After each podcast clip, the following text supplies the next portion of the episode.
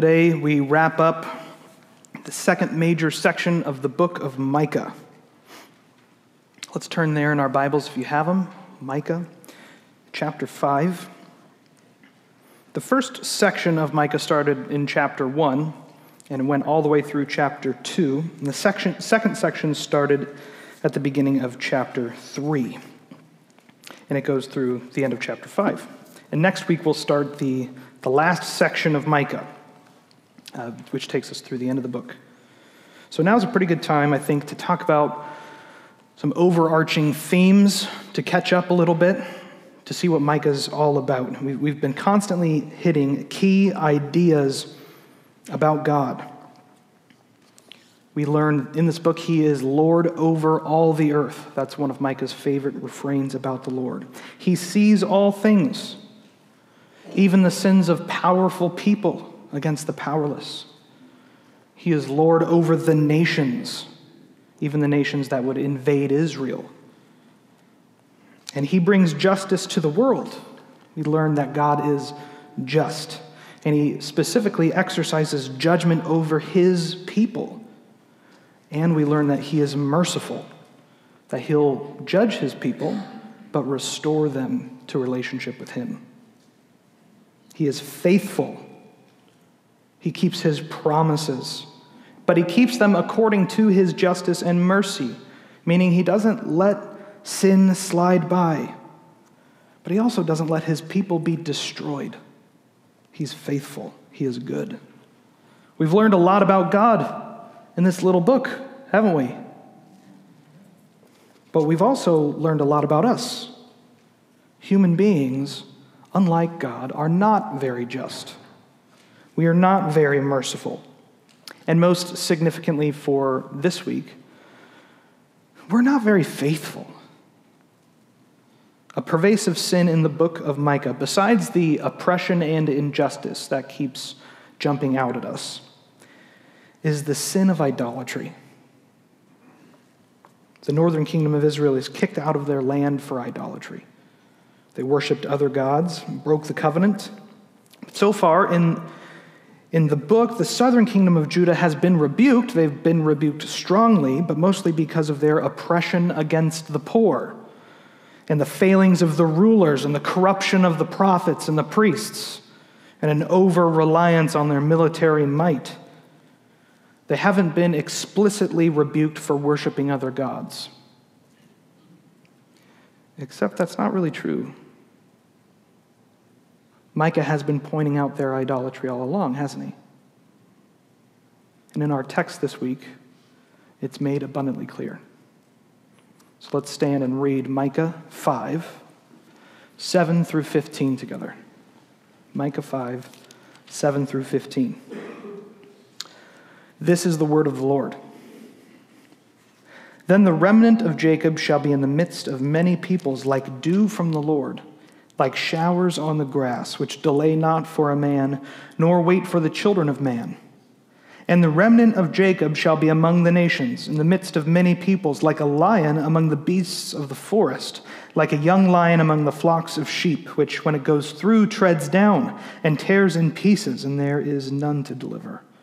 Your hand shall be lifted up over your adversaries, and all your enemies shall be cut off. In that day declares the Lord, I will cut off your horses from among you, and will destroy your chariots and I will cut off the cities of your land and throw down all your strongholds. And I will cut off sorceries from your hand, and you shall have no more tellers of fortunes. And I will cut off your carved images and your pillars from among you, and you shall bow down no more to the work of your hands. And I will root out your Asherah images from among you and destroy your cities. And in anger and wrath I will execute vengeance on the nations that did not obey. Please be seated, and let's pray.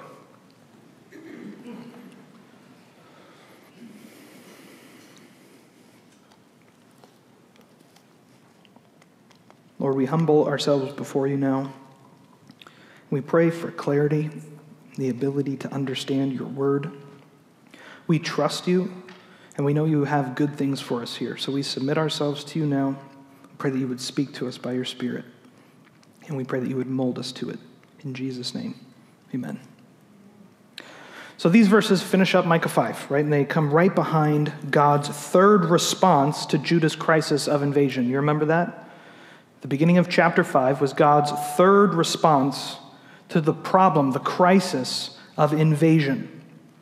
He gave them three. The first response to the crisis of Assyria invading Judah was that they would be deported. They would lose their land, but not from Assyria, from Babylon. They would be deported by Babylon out of their land. The second response was that Assyria would be pushed out of Judah and they'd survive the immediate crisis. That was good news. And the third response is that God would provide the Davidic king who would rule in authority and in the strength of the Lord. Three responses to the crisis of invasion.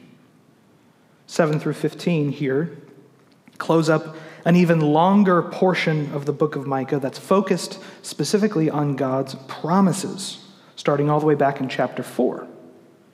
What we read today are more promises of God, even if they don't always sound good. These are promises that God makes to build up his people. So, first, in verses 7 through 19, they, they address the future remnant. The remnant of Jacob is mentioned twice in these verses. The remnant of Jacob was the remaining group of people that belonged to the nation of Judah and some of Israel that survived the exiles of both the northern and the southern kingdoms. They had stayed faithful to the Lord. This was the remnant. So we're looking into the future here. This promise has to do with the future. Micah tells us that they will be in the midst of many peoples. And so immediately things feel cramped. Right? The nation, the nations in comparison are huge. When we look at the small remnant left over from Judah and Israel, and they're locked in by four nations on every side. And so this is a reminder of what's to come these first few phrases that exile is coming. The nation of Judah would be taken out of the land, reduced in population, and surrounded by pagan enemies. Nevertheless, we're told that they will be like dew from the Lord, like showers of the grass, which delay not for a man nor wait for the children of man. So Micah gives the people a comforting picture here of their future role amongst the nations, even though it will be cramped they will be exiled, they will be small. They'll be like dew, a much needed dew, like a refreshing summer rain for the nations who conquered them.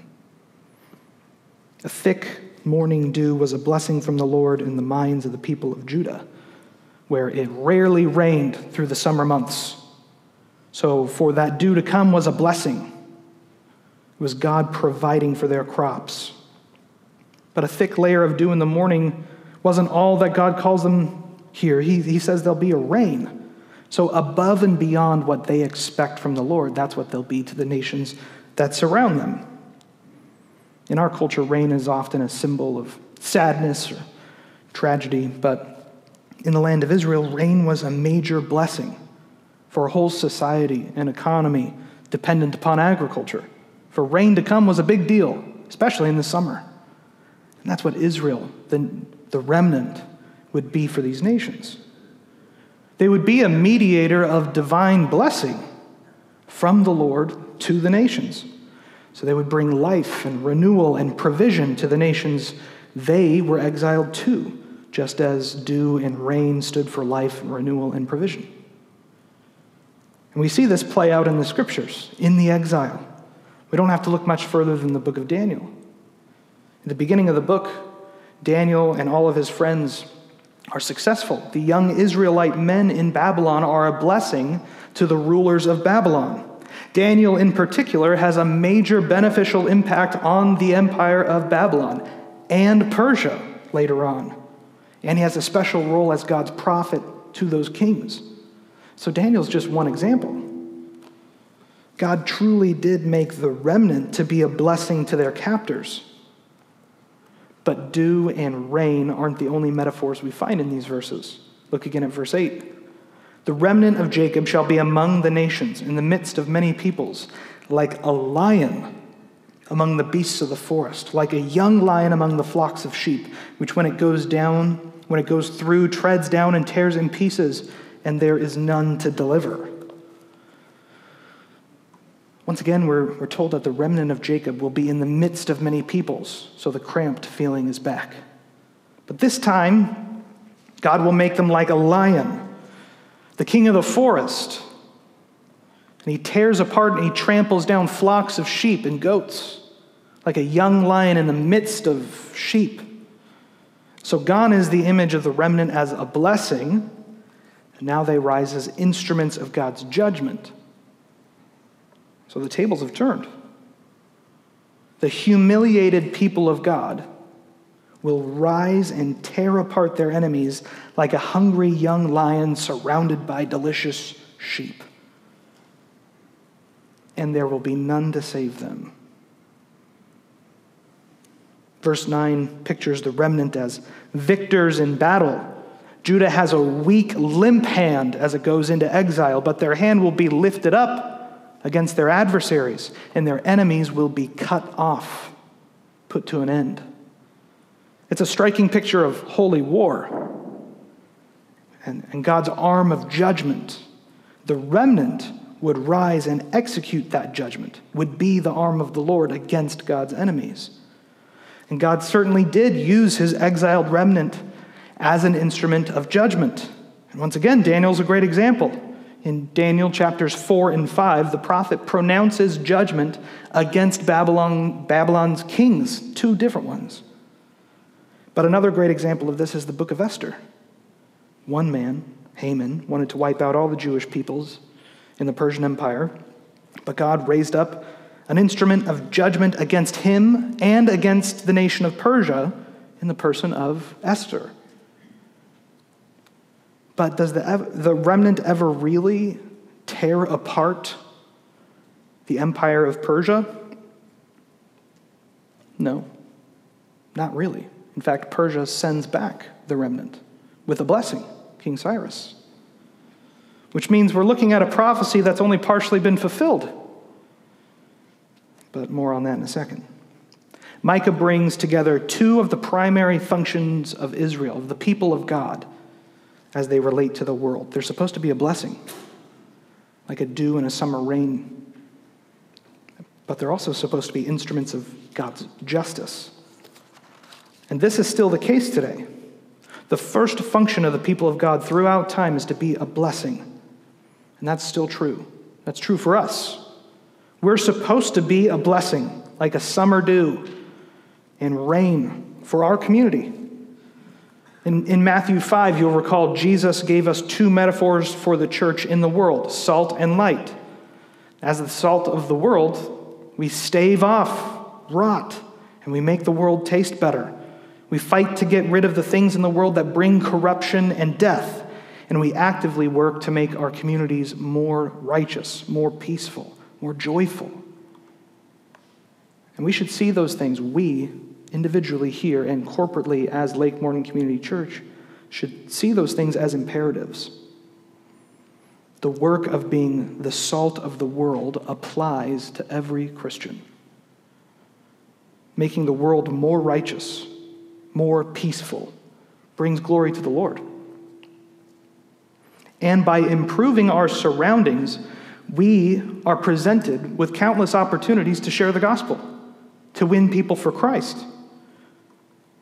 We should want to be a much needed morning dew, a welcome summer rain for our community. Right? Right? And we can do this. And we can do this corporately in various ways as we serve the community. And we can do this individually as we seek to be a blessing to our families and to our coworkers and to our actual neighbors we live next to but forget their names often. So, what can you do here or individually? How can you be a blessing to your surroundings? And we should pray for the Holy Spirit to motivate us to love our neighbors and to love the lost. The other function of the people of God that Micah emphasizes here is at first seems to be a contradiction to the first. How can the people of God be both an instrument of divine blessing and an instrument of divine judgment? But it's actually not a contradiction. As the Lord has revealed himself both in Scripture and in creation, all people are accountable to him. And we have specifically been given the message of the gospel. There were times when the nation of Israel was a blessing to the surrounding nations, like the rule of King Solomon. And there were times when Israel was an instrument of God's judgment against wicked people, like in the conquest of Canaan. And today, the church is a mediator of God's blessing and God's judgment to the world in the message of the gospel. The gospel is a message of hope and salvation for all who believe. But for those who hear and do not believe, they are left without excuse. God has provided time. He's provided us time to go to the lost and for the lost to respond to the gospel in faith. But if they fail to do so, then they will face his judgment. I mentioned that verses 8 and 9 were partially fulfilled during the time of the exile, but they'll have greater fulfillment when the lion of Judah comes, waging war against his enemies and making all things new. And the church, we, will participate in that. And as Christ's hand is lifted up over the devil and his demons, we will be lifted up as well. The ultimate victory, pictured here, comes in the person and work of Jesus Christ on the cross and in the future. And Jesus is the greatest example of this dual functionality. He is the ultimate blessing for all people. He went to the cross and died for your sin. He provided the necessary sacrifice for the sin of the whole world. But he's also the ultimate judgment of God on his enemies. Revelation 19 11 through 16 gives us a stunning picture of Jesus as conquering king.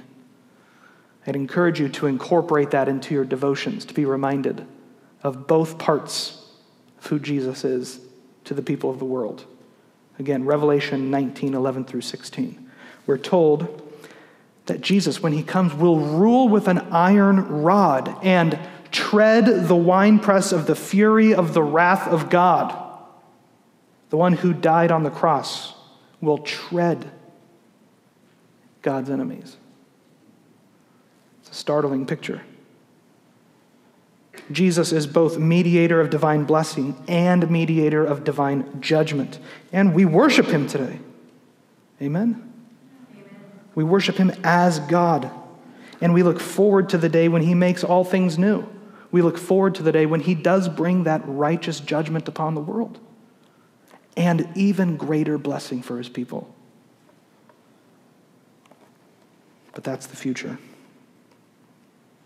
Second, Micah deals with God's promises about the present problem. Before heading to exile and becoming the blessed remnant, the morning dew and the young lion, the people of Judah would have to undergo God's purification. You see, just like the northern kingdom of Israel, Judah had given themselves over to idolatry. Verses 10 through 15 outlines all the ways they had done this through the years. Micah gives us three main ways Judah had committed idolatry, and each of them had to do with the, the issue of syncretism. Syncretism. So let's talk about syncretism for a second. Religious syncretism is when one religion adopts certain beliefs and practices from another, and in so doing corrupts the original religion with the added beliefs. So it's an unholy blending of religious beliefs and practices. Often we think of idolatry in the Old Testament as people just walking away from the worship of the one true God, giving the worship of God up in the temple and just going to these other gods, these new religions, even. But more commonly, idolatry in the Old Testament is a result of syncretism. So let's think back to the northern kingdom of Israel. Their original sin, you might say, was when their first king, Jeroboam, set up golden calves in Dan and Bethel. We talked about this a little bit in the very first sermon in the book of Micah. The golden calves that Jeroboam set up were supposed to, were supposed to represent the God of Israel. But they were graven images. Right? That the second commandment found in the law explicitly condemned and forbid. But they were supposed to be images of Yahweh, just like Aaron set up in the desert. When the people of Israel came out of Egypt, Moses went up the mountain. Aaron missed him, he thought he was gone too long, and created a statue. And the statue wasn't supposed to be another God, it was supposed to be Yahweh. Aaron said, This is the God that delivered you from the hands of the Egyptians. That's the case with Jeroboam in the northern kingdom. He set up two of them in the far north in his kingdom and on the southern border in Dan and Bethel. Every other religion in his area was, were represented their gods with images. So Jeroboam did the same. So this resulted in the, in the northern kingdom, the people of the northern kingdom, worshiping God incorrectly, which led them to bring other idolatrous aspects into their worship. They introduced other gods into the mix, and they built for themselves a pantheon in which the God of Israel was the top God. So that's syncretism. And the southern kingdom did it too. And here in Micah 5, Micah outlines three ways the kingdom of Judah strayed from correct worship. First, they had placed their confidence and faith in their military might. Second, through div- divination and witchcraft. And third, by bringing in other gods in their worship of Yahweh. So, as we walk through each of these sins, notice first how it's the Lord who cuts them away from his people. Just like the beginning of chapter 4, where it's all God acting, so it is here, wrapping up this section. It's a callback. This is the action of God in the act of purifying and sanctifying his people. Verse 10 and 11, look, look at that again. And in that day, declares the Lord, I will cut off your horses from among you, and I will destroy your chariots, and I will cut off the cities of your land and throw down all your strongholds. The first thing that Judah had placed their faith in, other than the Lord, was their military might horses, chariots, strongholds. They trusted in them, in their horses and their chariots, to fight for them, and for their strong cities to protect them, when they should have trusted the Lord to fight for them and protect them. Hezekiah, the good king Hezekiah, made treaties with nations like Egypt, who provided these things for the kingdom of Judah. And apparently, he put way too much faith in that military. And because the king placed his trust in the military, so did the people. Where the king goes, the people go. And it's listed here first because it's first in their heart. But Hezekiah should have taken up the attitude toward chariots and horses that his ancestor David had taken up. In Psalm 20, verse 7, King David says, Some trust in chariots and some in horses, but we trust in the name of the Lord our God. Isaiah speaks to the fact that Judah had placed their trust in the strength of their cities in chapter 2 of Isaiah, in verse 15, where, where God says he will one day bring himself against every high tower and against every fortified wall. And of course, their military might was an import from other countries. That's an important note here. They trusted in something they received from pagan nations over the promises of the Lord. And if we look back to chapter 1, we can read again of the invasion of Assyria against Judah and the many fortified cities Micah lists that would fall in the wake of that army. Lachish, for instance, a city well known for its military presence and its many chariots, would only use those chariots for escape. The nation of Judah made the mistake of placing their trust and faith in their own strength. That was their first idol, their own strength. We can do that too. That's a pretty easy mistake to make. How often do we fail to trust in God for our lives until it's too late because we've trusted too much in ourselves? Do we hold on to things that we should trust Him with?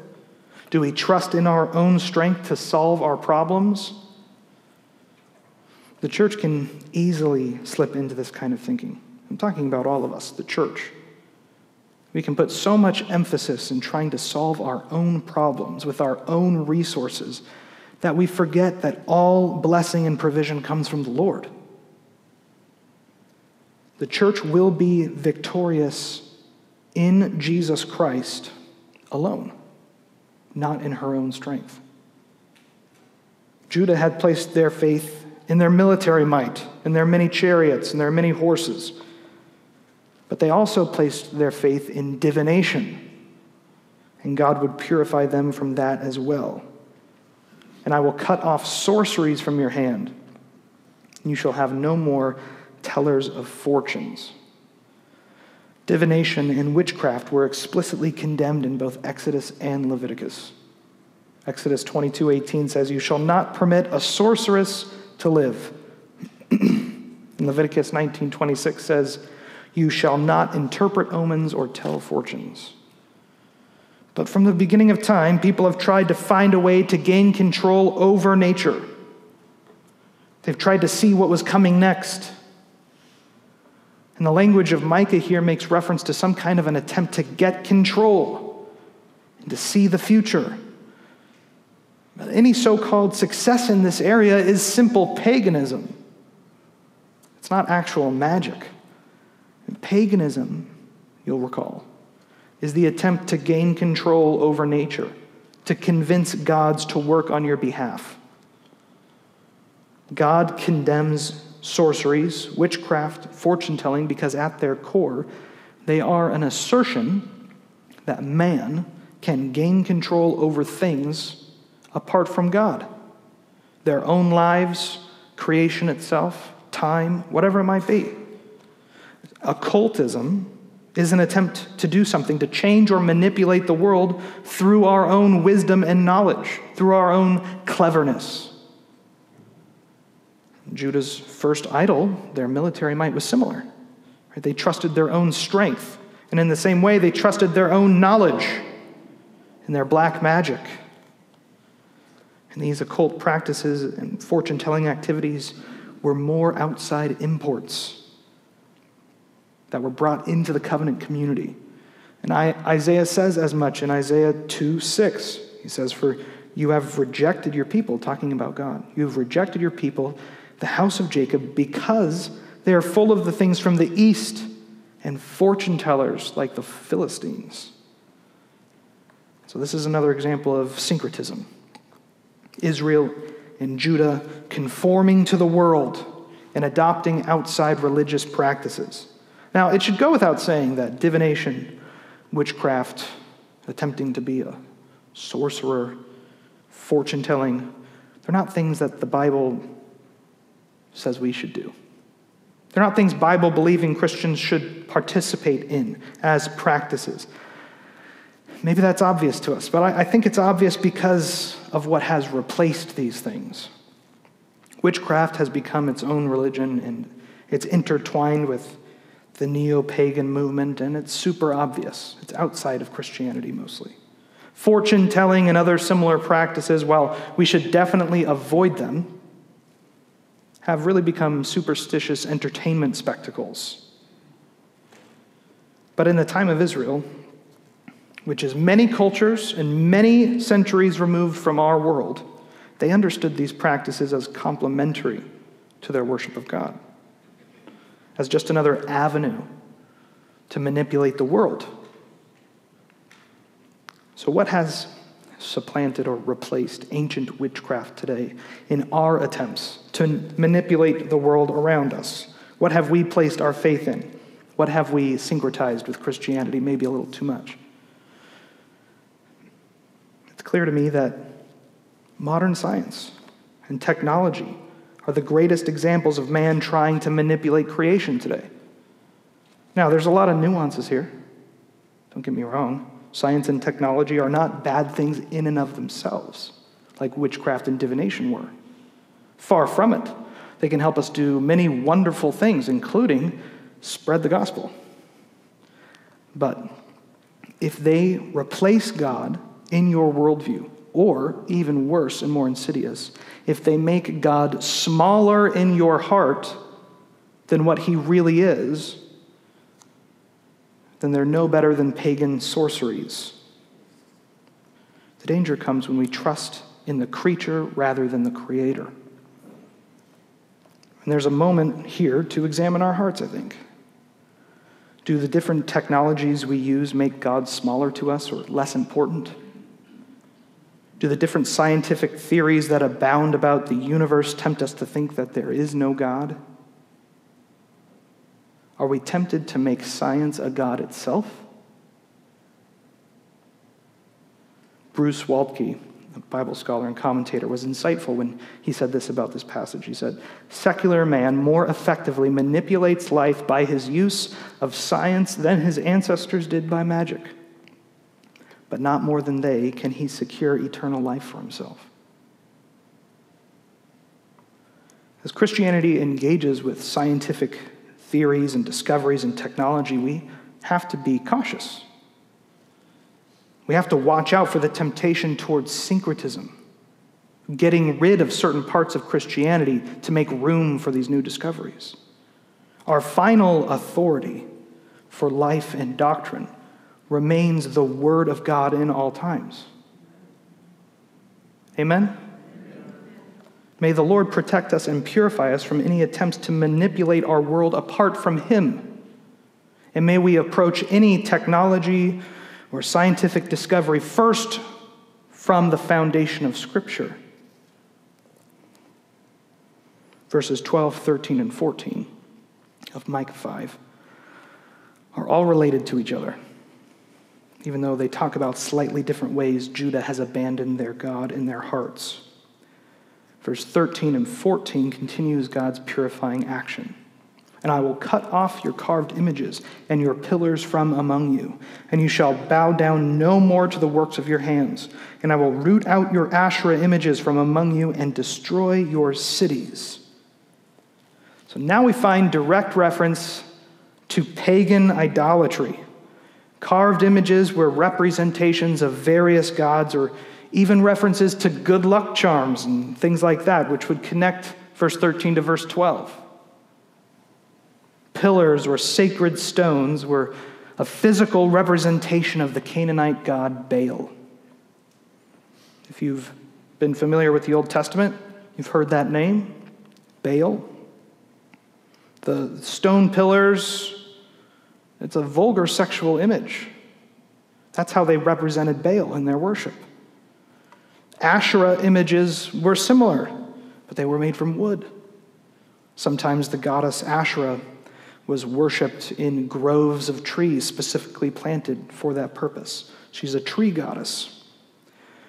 But if a forest couldn't be found for that worship, they would just take a tree, cut it into a pillar, and plant it right next to an altar of the Lord. The sad truth about this time in the history of God's people is that the worship of Yahweh the one true God, became despicably mixed with Canaanite worship. Baal was a Canaanite god that had different variations. You could go to different regions in Canaan and find different Baals, just a name that means husband or sometimes Lord. Most typically, he was a storm god and was worshiped through sexual immorality, of course, in order to convince him to send rain on your crops. You'd go to his temple, you'd lie with a sacred prostitute, and he would send you rain. That's paganism, convincing a god to do something for you. Jezebel introduced the worship of Asherah to the northern kingdom of Israel in 1 Kings 16. Like I said, Asherah was a tree goddess, goddess of fertility. Elijah pretty much put an end to the independent worship of Asherah in the north for a while, but over the years she became intertwined with the worship of Yahweh. Unfortunately, one of the worst syncretistic moves that Israel and Judah made was to claim that Asherah, this goddess of fertility, was married to Yahweh, that she was his consort, and that their son was Baal. This is syncretism to its core, you see. Not only were they worshiping other gods, but they made the one true God to be something that he re- something different than what he revealed himself to be. So it it even came about that the kings like after after Hezekiah, the king after Hezekiah, Manasseh, planted Asherim, representations of Asherah, in the temple of the Lord in Jerusalem. It was truly despicable, horrible stuff. And so, for, for God to promise that He would remove these false gods and images from Israel would be grace. It would be a good thing. The carved images, the pillars, the Asherah, all found in these verses can be summed up by the end of verse 13 the work of your hands. The Bible views the work and worship of idol worship with sharp realism. Listen to the words of Psalm 115, 4 through 8. Their idols are silver and gold, the work of human hands. They have mouths, but do not speak, eyes, but do not see. They have ears, but do not hear, noses, but do not smell. They have hands, but do not feel, feet, but do not walk and they do not make a sound in their throat. Those who make them become like them. So do all who trust in them. That last, that last verse is incredibly insightful. Those who make them become like them. The prophet Isaiah brilliantly, brilliantly dismantles the idea of idol worship in Isaiah 44. It's poignant and powerful, and it's worth quoting at length for you. So if you want to turn with me to Isaiah 44 12 through 17, keep a finger in Micah. We'll be right back. This is really great stuff. The ironsmith takes a cutting tool and works it over the coals. He fashions it with hammers and works it with strong arm. He becomes hungry and his strength fails. He drinks no water and is faint. The carpenter stretches a line. He marks it out with a pencil. He shapes it with planes and marks it with a compass. He shapes it into the figure of a man, with the beauty of a man, to dwell in a house. He cuts down cedars, or he chooses a cypress tree or an oak, and lets it grow strong among the trees of the forest. He plants a cedar, and the rain nourishes it. Then it becomes fuel for a man. He takes a part of it and warms himself. He kindles a fire and makes bread. Also, he makes a god and worships it. He makes it an idol and falls down before it. Half of it he burns in the fire over the half he eats meat, he roasts and it is satisfied. Also, he warms himself and says, Ah, I am warm. I have seen the fire. And the rest of it he makes into a god, his idol, and falls down to it and worships it. He prays to it and says, Deliver me, for you are my God. Isaiah points out the absurdity here in making idols and in idol worship. But human beings have worshiped images carved out of wood and crafted from metal since Adam and Eve were kicked out of the garden. It's something that our heart wants to do. We're prone to worship things that we make. And that's still true today.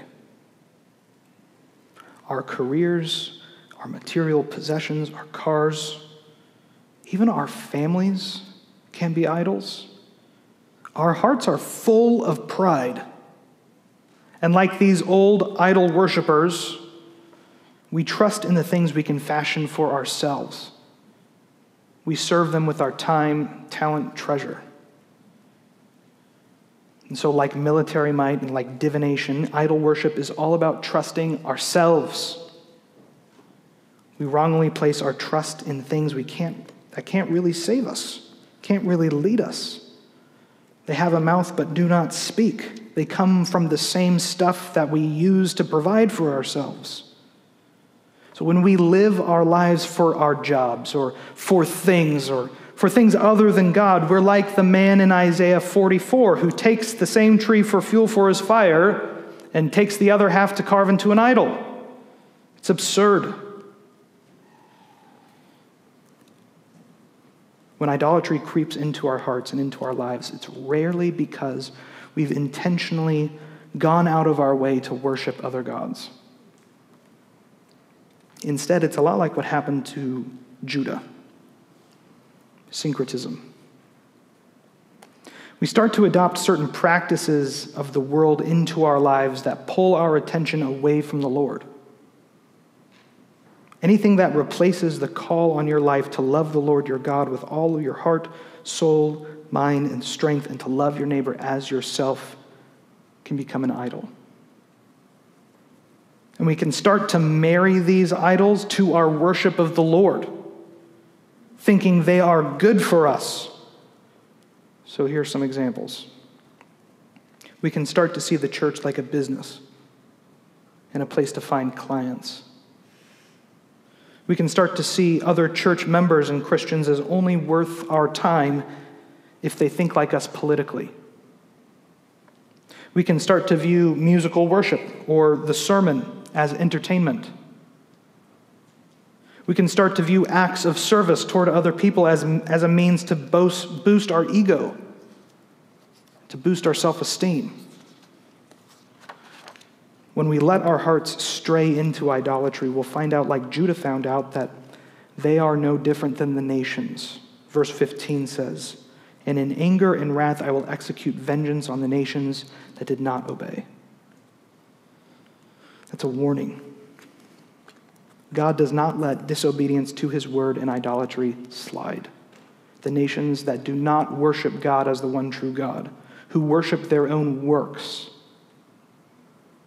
they will be judged by God. The ESV translates this as execute vengeance, which is helpful, but it doesn't fully grasp the whole idea. It's more restorative than that. God reestablishes his rule here in verse 15. He pushes out all of these outside things, all of the things that cause syncretism, and he reestablishes his borders. He executes vengeance on the nations that invaded with all of their idols. All of these people brought in idolatry, and here God reestablishes his kingdom. He demands obedience to his word. And those who do not obey, who do not worship him as the only God, will find themselves on the wrong side of his vengeance. These kinds of warnings should bring us to a time of self examination. So let's do that again. Let's examine our hearts, look at our own lives. In what way have you been tempted to adopt the practices of the world in the worship of the Lord? Have you trusted in your own strength, like Judah did with their military? Have you trusted in your own knowledge and your wisdom and intelligence, like Judah did with their sorcery? Have you trusted in your own works, like Judah did with their idols? Sometimes we need to experience God's purifying grace, like the nation of Judah. Sometimes we need God to purge us from the things that distract us and tear us away from Him. Like the remnant of Judah, God has promised us good things for the future. But also, like the remnant of Judah, God has purposed this time, until Christ returns or until you die, to make us more like His Son. And we should desire that God would do that. We should desire that God would make us holy. Because the truth is, if we try to do that in our own strength, we'll only bring in outside stuff and make it worse. We need God's grace to help here, to kill our sin, to be more like Jesus. Amen? So let's pray and ask the Lord for that grace right now. Let's spend some time in personal reflection asking the Lord for that.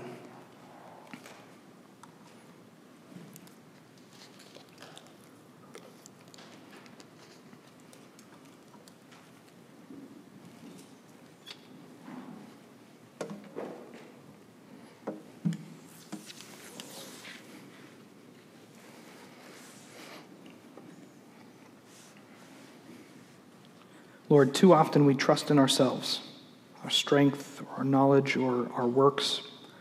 We create idols too easily from things in our lives our money, our job, our, our kids, even. Lord, anything that distracts us from you, we pray that you would open our eyes to. You would take away the idolatry of our hearts, that we would worship you truly and, and desire to worship you truly, to not bring anything in from the outside, from apart from your word, but to worship you as God in how you revealed yourself. In Jesus' name, amen.